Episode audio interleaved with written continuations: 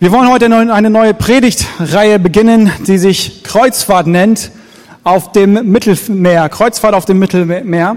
Und es gibt eine besondere Sache während dieser Predigtreihe, und zwar haben wir eine Nummer vorbereitet, eine Handynummer, die ihr hier unten eingeblendet seht. Solltet ihr während dieser Predigtreihe ähm, Fragen haben, irgendwelche Rückfragen haben, dann könnt ihr einfach diese Nummer anschreiben, eure Frage reinschreiben und ihr bekommt eine Antwort auf eure Frage. Okay?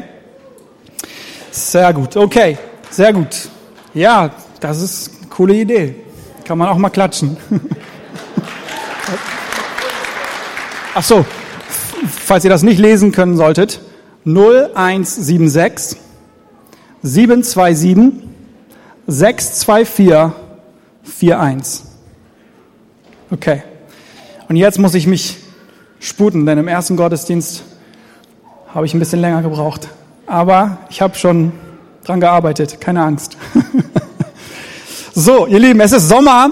Meine Kinder feiern das, ich feiere das auch. Endlich Sommerferien und ich liebe Sommer. Es ist die schönste Jahreszeit, wie, wie ich finde. Ähm, ich brauche einfach eine Menge Vitamin D, um mich wohlzufühlen. Und meine Frau wird jetzt eventuell lachen und sagen, was, das ist doch ein Stubenhocker. Ja, aber wisst ihr, es reicht mir schon, wenn ich die Sonne sehe. Wenn ich Vitamin D sehe, dann kommt das schon in meinen Körper. Ich bin ein sehr visueller Mensch, ja. Das begeistert mich. Hey, viele Familien werden zu diesem Zeitpunkt bereits im Urlaub sein oder gerade auf dem Weg dorthin sein. Und wir haben uns gedacht, wir nutzen die Sommerferien, um eine, eine Kreuzfahrt mit euch zu unternehmen. Natürlich nur an warme Orte, nämlich allesamt im Mittelmeer. Habt ihr Lust?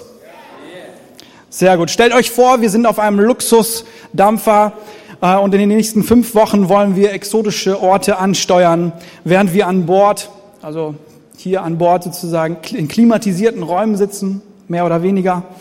Ähm, hey, und natürlich haben wir den besten Kaffee der Stadt dabei oder den besten Kaffee der sieben Weltmeere. Ja? Okay, wer möchte mitkommen? Seid ihr bereit? Sehr gut. Dann lasst uns die Anker lichten und ablegen. Ja, Schiff Ahoi. Bevor wir aber wirklich loslegen und losfahren, möchte ich ähm, noch ein paar Fragen klären. Ich war selber noch nie auf einem Kreuzfahrtschiff, aber ich denke mal, das ist ähnlich wie auf einem Flugzeug. Erst einmal, ähm, wie in einem Flugzeug, erst einmal sozusagen die wichtigsten Informationen für die Reise, äh, für die Passagiere weitergegeben werden. Nämlich, wo ist hier was? Wie kommt man hier wieder raus? Äh, welche Personen sollte man kennen? Welche Orte werden wir bereisen? Wo geht's hin? Und das würde ich ganz gerne jetzt einmal tun zum Anfang der Predigtreihe. Ich möchte kurz darüber sprechen, wer hat die Apostelgeschichte geschrieben und warum. Wer sind die wichtigsten Personen, die wir begleiten werden über die fünf, nächsten fünf Wochen? Wo beginnt unsere Reise geografisch und wo geht es hin? Da werde ich nur über das sprechen, was, was wir heute covern, äh, was wir ja, heute machen. Und was ist der Grund für diese Reise? Und danach gehen wir tatsächlich dann in Gottes Wort in die Apostelgeschichte 13 und 14, okay? Also, der Autor der Apostelgeschichte ist aller Wahrscheinlichkeit nach derselbe Lukas, der auch das Lukasevangelium geschrieben hat. Die, ähm, genau. Beide Bücher sind an dieselbe Person oder dieselbe Gruppe adressiert und sie lesen sich wie ein nahtloser Zweiteiler. Die handelnden Personen in dem Buch der Apostelgeschichte. Die erste und die wichtigste Person, die ich hier benennen möchte, ist der Heilige Geist. Ja, wir lesen, im Deutschen heißt das Buch die Apostelgeschichte, was ähm, ja, darauf hindeuten könnte, dass es sozusagen die Geschichte ist, also dass es sozusagen die Apostel die wichtigsten Personen sind, die wichtigsten handelnden Personen in diesem Buch sind. Aber der englische Name trifft es besser. Es heißt Book of Acts. Ja, und damit ist gemeint Book of Acts of the Holy Spirit, also die Geschehnisse, die Dinge, die der Heilige Geist mit seiner Kirche tut. Okay? Sehr gut. Also der Heilige Geist, einer der wichtigsten handelnden Personen hier. die zweite wichtige Person, die wir benennen sollten, ist unsere menschliche Hauptfigur. Und das ist ein Mann, der sich Saulus nennt. Er hat zwei Namen. Er heißt Saulus und er heißt, wird auch Paulus genannt. Ja? Paulus war ein sehr gebildeter Mann. Ähm, und er war ein Jude, aber mit doppelter Staatsbürgerschaft. Deswegen hat er auch zwei Namen. Er war Saulus für die Juden und für die Römer war er Paulus. Er genoss die höchste jüdische Ausbildung, die es gab und gehörte sozusagen zur jüdischen Elite. Er war einer der wichtigsten Männer in diesem, äh, in diesem Volk und, und auch in diesem Glauben äh, zu dieser Zeit. Und Paulus war ein richtig krasser Mann. Der hat total schwarz-weiß gedacht. Das war ein richtig radikaler Typ mit radikalen Überzeugungen und er, die ihn nicht vor militanten ähm, Handlungen zurückhalten ließen. Ja, er wird uns in der Bibel als jemand vorgestellt, der im Namen Gottes Christen verfolgt und sogar auch töten lässt. Saulus war ein richtiger Hardliner und völlig, völlig überzeugt davon, dass das, was er tut, für Gott und für sein Volk tut, dass er Gott einen Gefallen damit tut. Aber Jesus begegnet ihm eines Tages in einer Vision auf einer Straße, nachdem Jesus schon gekreuzigt, auferstanden und in den Himmel gefahren war, konfrontiert er ihn und sagt, er solle doch bitte aufhören, seine, die Kinder Gottes zu töten und zu verfolgen. Und um ihm zu zeigen, wie blind er bisher war, sorgt Jesus dafür, dass Paulus wirklich für eine Zeit erblindet, tatsächlich erblindet. Und Paulus in dieser Zeit wechselt die Seiten als Reaktion darauf und wird selber zum Christ, wird zum, vom Verfolger zum der Gruppe der Verfolgten. Hey, und nicht lange danach, wie sollte es auch sein bei so einem Mann wie, wie er, wurde auch er ein wichtiger Leiter für die erste Gemeinde. Außerdem hören wir auch von Barnabas, der Paulus begleiten wird, auch ein wichtiger Leiter in der ersten Gemeinde, ein Apostel, der ihn unterstützt und begleitet hat und mit ihm agiert hat. Genau. Geografisch befinden wir uns ähm, in Antiochia zu diesem Zeitpunkt, Apostelgeschichte 13. Antiochia ist heute, nennt sich heute Antakya, ist in der Türkei. Und damals war es aber die syrische Hauptstadt ähm, eine Kulturmetropole im Römischen Reich, ja, die drittgrößte Stadt im Römischen Reich neben Alexandrien und Konstantinopel. Und von dort aus wird die Reise über Zypern Richtung Griechenland gehen, in den Bezirk Galatien, in der wir eine zweite Stadt namens Antiochia finden, nämlich das pisidische Antiochia. Heute liegen alle diese Orte, mit Ausnahme von Zypern zum Teil, in der heutigen Türkei. Und unser Pastor Uli hatte vor wenigen Wochen in der Galata-Reihe, ähm, als er sie eröffnet hat, hat er uns schon sehr, sehr viel über die Galata erzählt. Ähm, ja, das war sehr, sehr cool. Und dann, ihr Lieben, führt uns die Reise zurück in das, wieder an unseren Startpunkt, nämlich in die Stadt Antiochia in Syrien, aus der wir auch gestartet sind. Und jetzt würde ich ganz gerne noch einmal kurz darüber sprechen, warum begeben sich hier Leute auf eine Reise. Warum diese Reise? Warum zu diesen, ja, an diese Strände, an diese Orte, an diese Städte? Seitdem Jesus gekreuzigt wurde und wieder zum Leben auferstand und zu seinem Vater in den Himmel gefahren war, wuchs die Zahl der Gläubigen in Jerusalem so stark, dass die jüdischen Leiter sich sehr durch sie bedroht fühlten. Immer mehr Juden nahmen Jesus als ihren Retter und Messias an. Und als eines Tages die Wut so groß war, dass ein Mann namens Stephanus für seinen Glauben und für das, was er über Jesus verkündete, am helllichten Tag gesteinigt wurde, beim lebendigen Leide, Leibe gesteinigt wurde, brach eine Erfol äh, Verfolgung aus. Unser lieber Paulus war nicht unbeteiligt bei dieser Steinigung, er war einer der Drahtzieher. Und so musste die Gemeinde aus Jerusalem fliehen, um nicht selber auch ähm, den Tod fürchten zu müssen. Sie verteilten sich in unterschiedliche verschiedene Städte. Sehr viele gingen nach Antiochien in Syrien, da wo, wo wir jetzt gerade uns befinden. Und bis hierhin hatte die Gemeinde ihren Fokus eigentlich darauf gelegt, die Juden zu erreichen und ihnen zu erklären, dass Jesus ihr Messias ist. Die Juden, die das nicht verstanden haben, die das noch nicht gesehen haben, sie haben sich darauf konzentriert, ihnen zu erklären, Jesus ist der Messias, auf den wir warten. Sie haben aber noch nicht so stark auf die anderen Völker um sie herum äh, geschaut. Und sie mussten erst aus Todesangst Jerusalem verlassen und in andere Gebiete gehen, zu den Heiden gehen, ähm, um eigentlich das zu tun, was Jesus, der Messias der Juden, ihn zu allerletzt als allerwichtigsten Satz mitgegeben hat. Geht bis an die Enden der Erde und erzählt den Menschen von mir. Ja. Und so werden sie herausgetrieben durch, durch diese Ereignisse, die dort sind, in andere Städte, unter anderem eben nach Antiochia. Antiochia war eine Kulturhauptstadt mit unzähligen ethnischen Gruppen. Und daraus, in dieser Stadt, aus diesen Christen entstand dann eine wachsende, große, lebendige, bunte Gemeinde. Juden bekehrten sich zu, zu Christus, Nichtjuden bekehrten sich auch und schlossen sich der Gemeinde an. Heiden bekehrten sich dort, um Jesus zu folgen. Auch in, die, in, dieser Stadt ist auch der Begriff Christen überhaupt entstanden. Es wurde von den, von den Verfolgern, von den, von den Peinigern sozusagen als Schimpfwort benutzt, um diese Gruppe zu beschreiben. Das sind die Christen. Ja. Und das, durch das, was die Gemeinde hier von Gottes Geist geleitet, erlebt, durch das, was sie hier erlebt, entsteht plötzlich eine neue theologische These, über die die Jünger in dieser Zeit gestritten haben, in die die Apostel in dieser Zeit gestritten haben. Bisher war nämlich der Kern des, ihres Verständnisses folgender. Jesus ist gekommen, um die Juden zu retten. Wenn also ein Heide gerettet werden muss, braucht er Jesus und er muss zum Judentum konvertieren. Er braucht also Jesus und er braucht das Gesetz von Mose.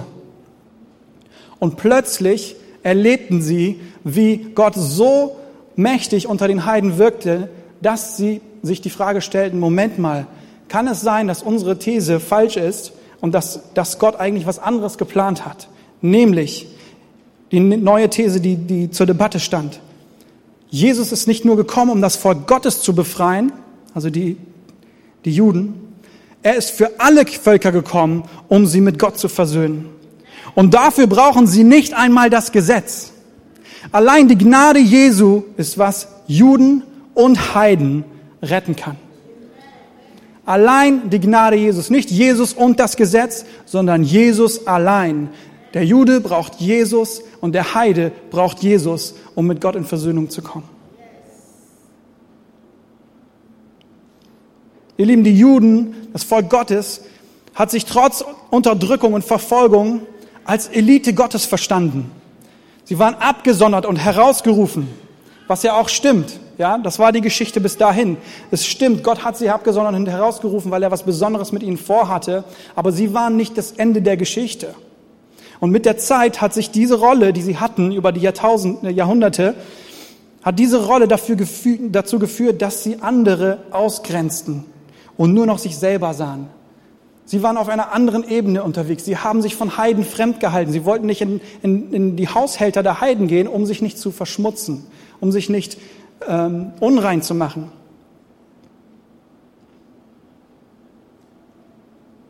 Jetzt aber, wo sie nicht mehr in Jerusalem waren, nur, nur, nur unter sich, in ihrer eigenen Blase sozusagen, sahen sie, wie, Gott, wie mächtig Gott außerhalb ihres verheißenen Landes wirkte und sie wunderten sich, ob es wirklich sein könnte, dass Gottes Plan nicht nur darauf ausgelegt war, sein auserwähltes Volk zu befreien, sondern alle Völker dieser Erde, alle Völker dieser Erde mit seinem Geschenk der Vergebung zu beschenken.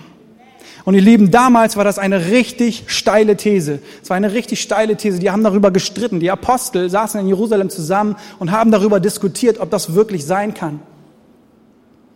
Und jetzt befinden wir uns am Anfang dieser Reise, die erste Missionsreise, denn nun sollten Paulus und Barnabas auf eine Reise gehen und prüfen, ob diese These stimmt. Sie sollten diese, diese These auf die Probe stellen. Und das ist die erste Missionsreise, die große Gemeinde in Antiochien, die so bunt und voll mit so vielen Kulturen war, eine Gemeinde, in der Grenzen nicht viel, ja, keine Grenzen waren sozusagen, keine Ausgrenzung war. Sie sandten nun Paulus und Barnabas, Barnabas, geleitet durch den Heiligen Geist, zu den Heiden, um zu schauen, ob diese These wirklich stimmt. Wir lesen zusammen in 13, 1 bis 3. In der Gemeinde von Antiochia gab es eine Reihe von Propheten und Lehrern. Barnabas, Simeon, genannt der Schwarze, Lucius aus Cyren, Mananen, der zusammen mit den Fürsten Herodes aufgewachsen war, und Saulus. Eines Tages, während die Gemeinde dem Herrn mit Gebet und Fasten diente, sagte der Heilige Geist, stellt mir Barnabas und Saulus für die Aufgabe frei, zu der ich sie berufen habe. Da legte man den beiden nach weiterem Fasten und Beten die Hände auf und ließ sie ziehen. So wurde diese Gemeinde zur ersten Megachurch, die Missionare aussandte. Wir lesen weiter. Auf diese Weise vom Heiligen Geist ausgesandt gingen Barnabas und Saulus nach Seleucea hinunter und nahmen dort ein Schiff, das nach Zypern fuhr. Als Helfer hatten sie noch Johannes dabei. In Salamis angekommen, verkündeten sie die Botschaft Gottes in den jüdischen Synagogen der Stadt. Sie sind zuerst zu den Juden gegangen, weil sie dort ein Fundament hatten, auf dem sie bauen konnten. Sie sind zu den Juden gegangen und haben ihnen erzählt tatsächlich dass ihr Messias gekommen ist, um ihnen zu erklären, Jesus ist der Messias, auf den ihr wartet. Das war ihre allererste Aufgabe. Wir lesen weiter. Anschließend durchzogen sie die ganze Insel, bis sie nach Paphos kamen. Dort begegneten sie einem Juden, der ein Magier und ein falscher Prophet war. Er hieß Bar Jesus und gehörte zum Gefolge von Sergius Paulus, dem Prokonsul der Insel, einem klugen und vernünftigen Mann. Dieser hatte Barnabas und Saulus zu sich eingeladen, weil er sehr daran interessiert war, die Botschaft Gottes zu hören. Hier ist also ein Jude, der Bar Jesus heißt. Bar Jesus bedeutet Sohn von Jesus. Und ein Heide, der Paulus heißt. Witzigerweise. Wir lesen weiter. Doch bei Jesus oder Elimas, wie der Magier auch genannt wurde, Elimas bedeutet Zauberer, griff die beiden heftig an und versuchte mit allen Mitteln den Prokonsul vom Glauben abzuhalten. Da blickte ihn Saulus, sein römischer Name ist nämlich Paulus, durchdringend an. Vom Heiligen Geist erfüllt, sagte er zu ihm, du Sohn des Teufels. Hört ihr das? Nicht Sohn von Jesus, sondern Sohn des Teufels. Hinterhältig und durchtrieben bist du, ein Feind von allem, was gut und richtig ist. Wann hörst du endlich auf, dich dem Herrn in den Weg zu stellen, um seine guten Pläne zu durchkreuzen? Doch jetzt bekommst du die mächtige Hand des Herrn zu spüren. Du wirst eine Zeit lang blind sein und die Sonne nicht sehen können. Und im selben Augenblick fand sich der Mann in tiefster Dunkelheit gehüllt. Er tappte hilflos umher und suchte jemanden, der bereit war, ihn an der Hand zu nehmen. Kommt euch diese Geschichte bekannt vor? Ich glaube, Paulus kam, das, kam dieser Mann sehr bekannt vor, diese Einstellung, dieses Herz, was in seiner Brust schlug. Als Jude kämpfte er gegen Jesus und er sah sich selber in diesem Mann. Und wir lesen weiter in Vers 12. Als der Prokonsul das sah, kam er zum Glauben, tief beeindruckt von der Lehre des Herrn, die solche Dinge bewirkte. Genau was Paulus geschehen ist. Als er Jesus begegnet ist, hat Jesus ihn verändert und er hat sich Jesus angeschlossen. Daraufhin verließen sie Zypern und reisten weiter nach Pamphylien. Apostelgeschichte 13, 15 bis 16. Dort sind sie dann wieder in die Synagogen gegangen, um zuallererst zu den Juden zu sprechen. Und sie haben sich erst einmal einfach nur in den Gottesdienst gesetzt und diese Synagogenvorsteher haben sie gesehen und haben ihnen am Ende einfach die Gelegenheit gegeben, das Wort zu ergreifen und sie zu grüßen, weil sie sie erkannt haben als, als jüdische Leiter. Und Paulus nutzte diese, diese, diese Situation, er stand auf und sprach zu den Juden in dieser Synagoge. Und er erklärte ihnen lang und breit, das könnt ihr gerne nachlesen in einigen Versen, angefangen mit Abraham, über das ganze Alte Testament, wie Gott das Volk vorbereitet hat, um seinen Messias zu senden, um den Retter zu senden und dass Jesus Christus dieser Messias ist, dass er da ist und dass er nicht nur für die Juden gekommen ist, nicht nur für eine bestimmte Gruppe, nicht für irgendeine Elite, sondern für die ganze Welt. Ihr Lieben. Und er legt Bibelstellen aus dem Alten Testament aus, um ihnen zu beweisen, Dinge, die, die der König David gesagt hat, die nur im Kontext zu Jesus Sinn machen. Und dann kommt er in Vers 38 und 39, bringt das dann auf den Punkt. Da bringt er diese These, in diese Synagoge und er sagt, ihr sollt daher wissen, Geschwister, dass es durch Jesus Vergebung der Sünden gibt. Das ist die Botschaft, die euch verkünden lässt. Wozu das Gesetz des Mose nie imstande war, das hat Jesus möglich gemacht. Jeder, der an ihn glaubt, wird von aller Schuld freigesprochen. Nicht eine Elite, nicht eine, irgendeine bestimmte Gruppe. Jeder, der an ihn glaubt, wird von der Schuld freigesprochen. Wir lesen weiter, 42 bis 43. Als Paulus und Barnabas die Synagoge verließen, wurden sie gebeten, am nächsten Sabbat wiederzukommen und noch mehr über diese Dinge zu sagen. Viele, die am Gottesdienst teilgenommen hatten, schlossen sich den beiden an. Sowohl Juden als auch fromme Nichtjuden, die zum Judentum übergetreten waren. Paulus und Barnabas sprachen lange mit ihnen und forderten sie eindringlich auf, sich ganz auf Gottes Gnade zu verlassen und auf dem jetzt eingeschlagenen Weg zu bleiben. Hey, das Interesse war riesig. Wir lesen nämlich weiter. Am folgenden, am folgenden Sabbat kam fast die ganze Stadt zusammen, um diese Botschaft des Herrn zu hören. Als aber diejenigen Juden, die vom Evangelium nichts wissen wollten, die Menschenmassen sahen, die dort zusammenkamen, packte sie der Neid. Und sie beschimpften Paulus und widersprachen ihm bei allem, was er sagte.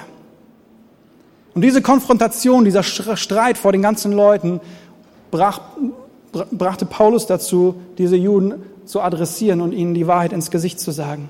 46. Schließlich erklärten Paulus und Barnabas frei und offen, zuerst musste die Botschaft Gottes euch verkündet werden.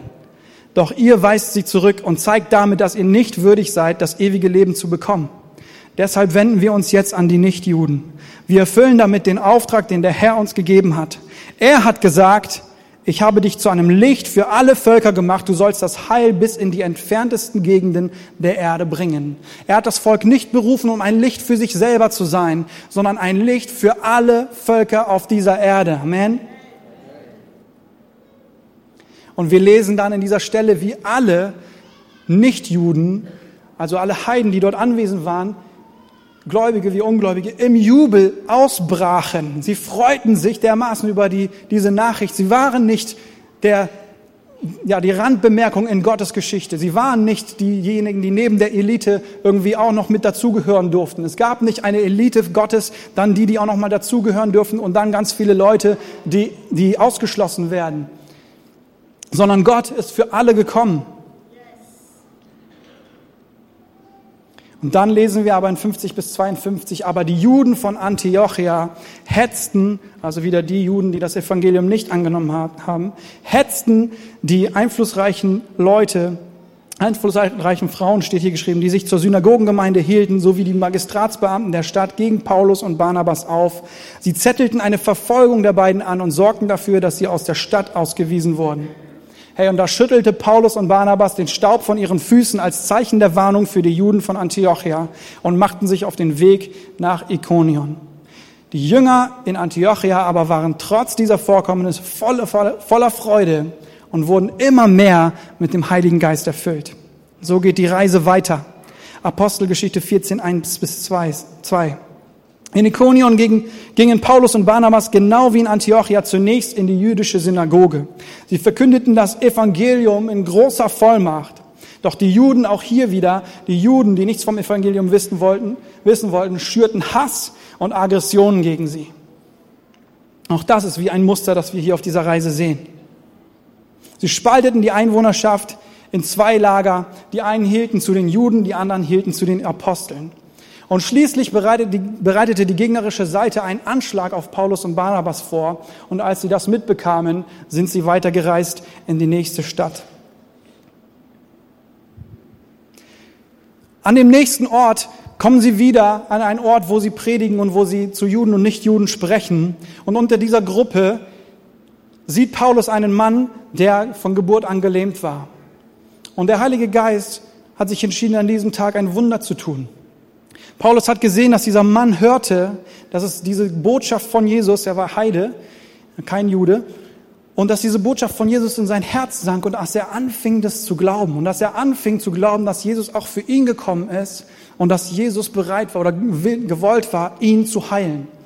Und als er das in seinen Augen sah, hat er laut ausgesprochen, hat zu ihm gesagt, steh auf, und werde gesund sozusagen. Ja, und dieser Mann stand auf und war plötzlich tatsächlich gesund. Er konnte gehen, er konnte laufen und die Menge flippte aus.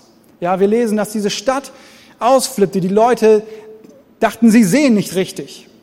Und das geschah so schnell, dass sie noch gar nicht die Botschaft von Paulus hören konnten, so dass sie dachten, hey, die Götter vom Himmel, die sie kannten, sind vom Himmel gekommen und Paulus und Barnabas sind äh, Zeus und Hermes. Ja, sie sind da und sie sind vom Himmel gekommen und sind mitten unter uns. Und sie wollten anfangen, haben angefangen, sie zu feiern und sie zu verher verherrlichen und zu verehren. Sie wollten, die Priester sind losgegangen, sie wollten Opfer darbringen für sie.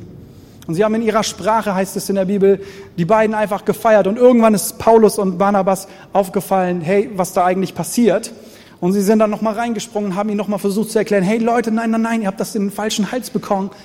Wir sind keine Götter, aber wir predigen von dem einzig wahren Gott, der das, der diesen Unterschied bringt. Wir predigen Jesus Christus. Ja? Er sagt, liebe Leute, was macht ihr da?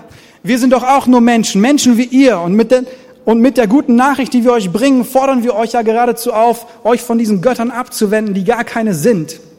Wendet euch den lebendigen Gott zu, den Gott der Himmel, der die Erde und das Meer geschaffen hat, das ganze Universum mit allem, was darin ist. Zwar ließ er die, in der Vergangenheit alle Völker ihre eigenen Wege gehen, doch er gab sich ihnen schon immer zu erkennen, indem er ihnen Gutes tat.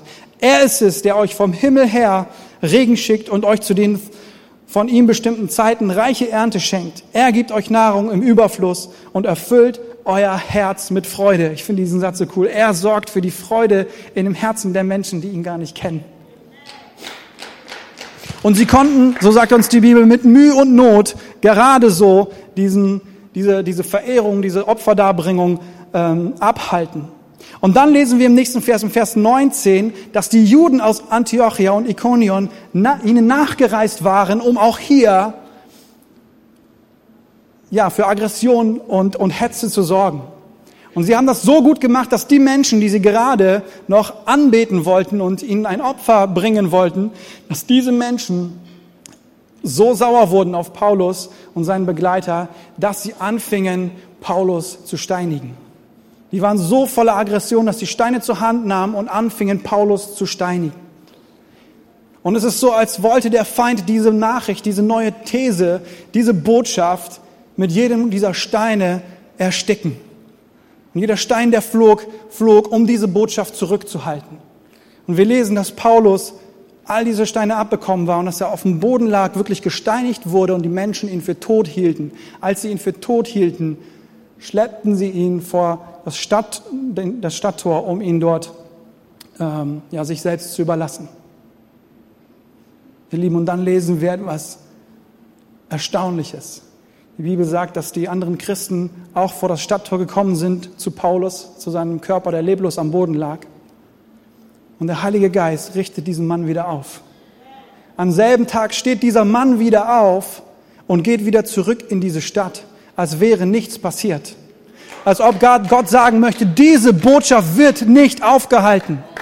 Ja, Paulus hat selber, Paulus hat selber früher als radikaler Jude Christen steinigen lassen. Und jetzt, wenn er selber gesteinigt wird, sagt der Heilige Geist, nein, ich richte diesen Mann wieder auf, damit nicht die Botschaft von Saulus um die Erde geht, sondern die Botschaft von Paulus, dass die Heiden von mir geliebt sind. Und er richtet ihn wieder auf und bevollmächtigt ihn, mit dieser Botschaft weiterzugehen.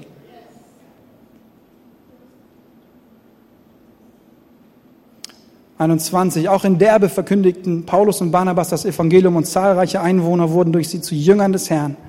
Danach machten sie sich auf den Rückweg und sie reisten wieder durch Lystra, Ikonion und Antiochia. Das finde ich so cool. Sie sind nicht, haben keinen großen Bogen um die Städte gemacht, wo sie Verfolgung erlitten haben, sondern sind genau wieder in diese Städte hinein zu den Christen, die dort waren, haben wieder ihr Leben ähm, riskiert um dort die Gemeinde aufzubauen. Wir lesen, dass sie dort Gemeindeälteste eingesetzt hatten und mit ihnen dort gebetet und gefastet haben und sie einfach geistlich begleitet und versorgt haben. Und dann waren sie letztendlich wieder zurück in Antiochia in Syrien. Aber was war mit der These, wollte die Gemeinde in Antiochia wissen. Was war mit der These? Was, was ist der, das Ergebnis dieser Mission? Und in Vers 27 können wir das lesen. In Antiochia angekommen, riefen sie die Gemeinde zusammen und berichteten ihr, was Gott durch sie als seine Mitarbeiter alles getan hatte. Wir können bestätigen, sagten sie, dass Gott den Nichtjuden die Tür zur Rettung durch den Glauben geöffnet hat. Amen. Seid ihr noch da? Für uns heute vielleicht nicht so ein ganz, ganz neues Konzept, ihr Lieben, aber damals bahnbrechend, ja. Und wir lesen hier in der, in der Apostelgeschichte, wie der Autor Lukas in dieser Geschichte, die wir gerade gelesen haben, ab einem bestimmten Zeitpunkt nur noch Paulus schreibt.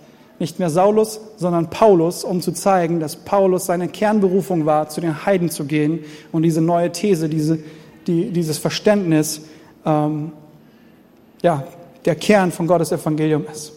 Jesus ist nicht nur für die Elite gekommen. Jesus ist nicht nur für die Schönen und Reichen gekommen. Er ist nicht nur für die Coolen gekommen, für die Begabten, für die Gesunden. Er ist gekommen, um allen Menschen ewiges Leben zu geben, um allen Menschen Teil Gottes Familie, Platz in Gottes Familie zu geben. Für dich und für mich, ihr Lieben. Das Evangelium ist für alle da, nicht nur für eine ganz bestimmte Gruppe. Das ist das Königreich Gottes. Und wenn wir Teil seiner Gemeinde sind, wenn wir Teil seiner Familie sind, dann werden wir Bürger des Himmels. Dann werden wir Bürger des Königreichs Gottes. Und Jesus kommt, um Mauern und Grenzen zwischen uns wegzunehmen. Und hier möchte ich das auf uns übertragen, ihr Lieben. Jesus baut ein Reich, in dem es keine Grenzen gibt. Jesus baut ein Reich, in dem alle dazugehören. Für dich und für mich, egal wo du herkommst, egal wie du aussiehst, egal welche ethnischen Hintergründe du hast, welche Hautfarbe du hast, egal ob du ein Mann oder eine Frau bist, egal ob du gebildet oder ungebildet bist, egal ob du jung oder alt bist, egal ob du reich oder arm bist, Jesus ist für dich gekommen, um dich mit hineinzunehmen in seine Familie und keiner von uns ist wertvoller oder wichtiger für ihn als der andere. Und so lesen wir hier, wie in Antiochia die erste Megachurch entsteht, die diese Grenzen verbannt, die alle Leute mit hineinnimmt und sagt, hey, wir gehören alle zusammen, wir sind ein Volk unter der Regierung von Jesus Christus. Hey, und wie oft bauen wir Mauern in unserem Leben, ihr Lieben? Wie oft bauen wir Mauern in unserem Leben und ziehen Grenzen? Und ich meine damit gar nicht unbedingt nur mutwillige oder böswillige Grenzen, dass wir irgendwie uns mit Leuten streiten oder ein ganz großes Problem mit anderen haben und dann sagen, mit dem will ich nichts zu tun haben. Ich meine auch Grenzen, die ganz natürlich entstehen aufgrund unserer Interessen, aufgrund unseres Bildungsstandes, aufgrund unseres Hintergrunds, unserer Geschichte. Weil im Grunde ist es doch so, dass wir uns am liebsten mit den Leuten umgeben, die so sind wie wir. Ich möchte euch ermutigen, heute Morgen über diese Grenzen hinaus zu gucken. Wir sind gerufen und berufen, eins zu sein und keine Grenzen zwischen uns zu haben. Einander anzunehmen. Ihr Lieben, Paulus sagt im Neuen Testament, dass wir uns nichts in diesem Leben rühmen können. Das Einzige, worum, wofür wir uns rühmen können, ist, dass Christus für uns gestorben ist. Wir können uns nur damit, damit, das ist sozusagen das Einzige, womit wir prahlen können. Der Punkt darin ist dieser, egal was für einen Status du hast, egal was für eine Her Herkunft du hast, mit welchen Leuten du dich abgibst oder in welchen Kreisen du verkehrst, vor Jesus ist all das nichts wert. Vor, Je vor Gott macht, macht dieses macht es absolut gar keinen Unterschied. Aber er öffnet seine Türen für jeden Menschen. Und er lädt uns ein, Teil sein, seiner Gemeinde zu sein, seines Reiches zu sein. Und er zerstört die Mauern, die zwischen uns sind. Er zerstört die Grenzen, die zwischen uns sind. Und er lädt uns ein, wie diese Gemeinde in Antiochia, gemeinsam zu leben. Offen füreinander, ohne Vorurteile gegeneinander in Liebe füreinander, mit einem offenen Ohr voneinander, so dass wir voneinander lernen können. Ihr Lieben, ich bin Russlandsdeutscher, bin aufgewachsen in diesem Land mit zwei kulturell, also zwei Kulturen sozusagen, die ich mitnehmen durfte, äh, als ich aufgewachsen bin. Und ich kann mich gut erinnern, wie ich als Kind ähm, immer wieder mich auch an Dingen gestoßen habe, die ich hier in Deutschland erlebt habe, wo ich dachte, nee, Deutsch, das ist so typisch deutsch, das sind die Deutschen. Wie können die nur so denken? Das lehne ich ab ja, wie ich mich damit über die Deutschen gestellt habe. Einerseits war ich natürlich selber auch Deutscher sozusagen, aber ich habe geguckt, habe versucht sozusagen das Beste aus dem Russlanddeutschen, aus meiner Kultur mitzunehmen und das Beste aus dem Deutschen zu adaptieren, ihr Lieben. Und ich würde heute sagen, wenn ich auf mich schaue, dass ich, glaube ich, viel mehr wie ein Deutscher bin als wie ein Russlanddeutscher. Ähm, und dennoch erlebe ich mich heute immer noch, wie ich manchmal denke, ey, das ist so typisch deutsch und das lehne ich ab. Ja? Ihr Lieben, wir sind gerufen, eins zu sein, einander zu schätzen, miteinander zusammenzukommen und voneinander zu lernen.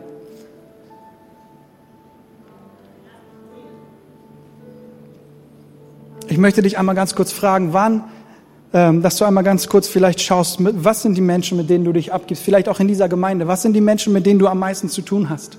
Ich glaube, hier sind sehr, sehr viele Menschen. Natürlich, wir sind so, es ist eine ziemlich große Gemeinde. Wir schaffen nicht zu jedem Beziehung zu haben und mit jedem auch unterwegs zu sein. Aber schau doch mal an, in welcher Gruppe du dich bewegst. Und ist es vielleicht Zeit, Grenzen zu überwinden? Dich mit Leuten zu treffen, mit denen du sonst ja, nicht so viel zu tun hast. Ihr Lieben, mein Bruder Schege, bist du hier? Da vorne. Schege, du und deine Frau, ich habe euch so, so gerne, ich schätze euch so sehr, dass ihr da seid. Ähm, wirklich, ihr Lieben, gebt mal den beiden wirklich einen fetten Applaus.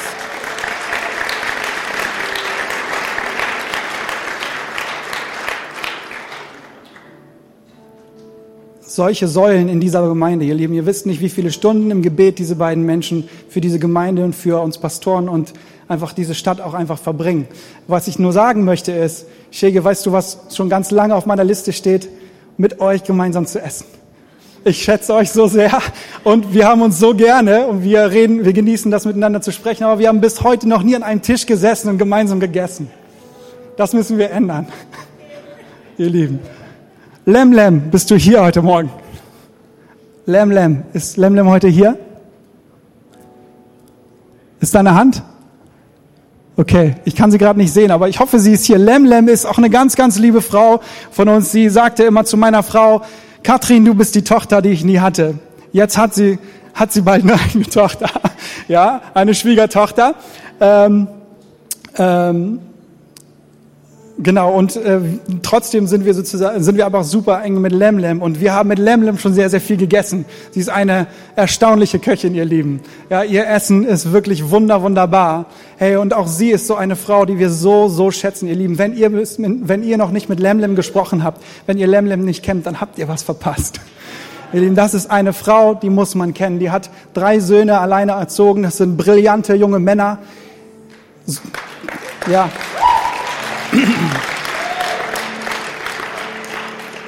Ich möchte euch einladen und herausfordern, hey, die nächsten die Sommerferien zu nutzen, auf Leute zuzugehen, mit denen ihr nicht so viel Kontakt habt, mit denen ihr noch nicht so viel zu tun habt. Und ihr werdet, ihr werdet erkennen, was es für ein Wunder ist, das Gott getan hat, dass er uns alle zusammengebracht hat. Wie sehr wir uns bereichern im Glauben und im Leben. Ja? Nur weil wir eine andere Perspektive haben, heißt es nicht, dass wir getrennt bleiben sollten, denn die andere Perspektive ergänzt unsere Perspektive, ihr Lieben. Lasst uns nicht auf die Dinge schauen, die uns trennen, sondern auf den, der uns vereint. Ja? Hey, und ich möchte auch noch eine wichtige Sache sagen. Wenn du in dieser Gemeinde bist und das ein Gefühl vermittelt bekommen hast, du bist nicht cool genug und du bist nicht gut genug oder du bist hier nicht willkommen, dann möchte ich mich stellvertretend für die ganze Gemeinde bei dir entschuldigen dafür. Wenn das passiert ist, das tut mir total leid. Wir wollen keine Gemeinde sein, in der Elite abgebildet wird, in der nur die coolen Leute auf die Bühne, Bühne dürfen. Ja? Ähm, wir sind Gemeinde gerufen, so wie Gott uns gerufen hat, dass wir zusammenkommen und Mauern und, und Grenzen zerreißen. Ihr. Lass dir von niemandem sagen, dass du hier nicht hergehörst. Du genau, gehörst ganz genau hierher. Aber ja, so lasst uns wirklich gucken, dass wir gemeinsam füreinander da sind, dass wir Grenzen überwinden. Lasst uns Überwinder sein und Mauern zerreißen. Aber ihr Lieben, ich möchte auch hier noch ein Wort der Warnung aussprechen. Ja, bitte jetzt nicht den Finger heben und auf andere zeigen. Ja, genau, du musst dich ändern. Und so, das sehe ich auch schon die ganze Zeit hier, wie das hier komisch ist in der Gemeinde. Das muss sich ändern. Ja, diese Botschaft geht ins Herz und an dich persönlich, genauso wie an mich persönlich. Veränderung fängt immer bei mir an und nicht bei den anderen, ihr Lieben. Ja? Lasst uns füreinander da sein und lasst uns bei uns selber anfangen, selber Überwinder sein. Ihr Lieben, deswegen, ja, lasst uns das leben. Paulus ist fast umgekommen für diese Botschaft. So viele Menschen haben ihr Leben gegeben für diese Botschaft. Lass uns das nicht wegwerfen, sondern lass uns das leben und das Volle daraus ausschöpfen. Dass Gott uns zusammengebracht hat aus allen Ecken und Bereichen dieser Erde und dass wir nicht Leute sind, die andere ausgrenzen, sondern dass wir zusammenkommen und verstehen, wenn Gott diese Mauern weggenommen hat, wer sind wir, dass wir diese Mauern wieder ziehen. Hey, und wenn du heute Morgen hier bist und sagst, ich bin noch kein Kind Gottes, ich folge Jesus noch nicht nach, aber ich möchte gerne mein Leben mit Jesus leben. Ich möchte auch diese gute Nachricht, die Paulus weitergegeben hat, möchte ich empfangen. Ich möchte Teil dieses Reiches sein, dieser Familie Gottes. Ich möchte Teil dieses Königreiches sein. Ich möchte Jesus folgen von ganzem Herzen. Dann möchte ich dir jetzt die Möglichkeit geben, diese Entscheidung zu treffen. Es ist ganz einfach und ich würde mich freuen, ich würde es lieben, mit dir zu beten. Und wenn du das heute Morgen bist und sagst, hey, ich will genau das, wofür Paulus da fast gestorben ist, fast sein Leben gegeben hat. Ich möchte auch dieses Geschenk der Vergebung empfangen, obwohl ich kein Jude bin und obwohl ich nicht das Gesetz des Moses einhalte. Ich möchte das empfangen und ich möchte in die Ewigkeit eingehen. Wenn du das bist heute Morgen, dann heb doch deine Hand und ich würde mich freuen, mit dir zu beten.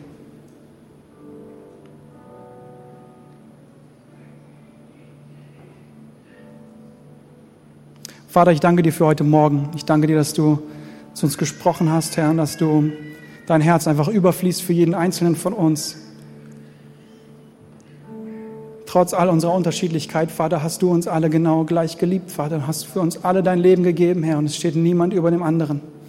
Es gibt nichts, das wir uns rühmen können. Es gibt nichts, worüber wir, worauf wir stolz sein können, was wir selber in unserem Leben haben oder wer wir sind, sondern allein, dass du gekommen bist und uns Vergebung geschenkt hast. Ich danke dir dafür, Jesus. Mach du uns zu einem Volk, Herr, das wirklich Menschen aufnimmt und liebt, so wie du sie liebst. Das ist mein Gebet. Amen.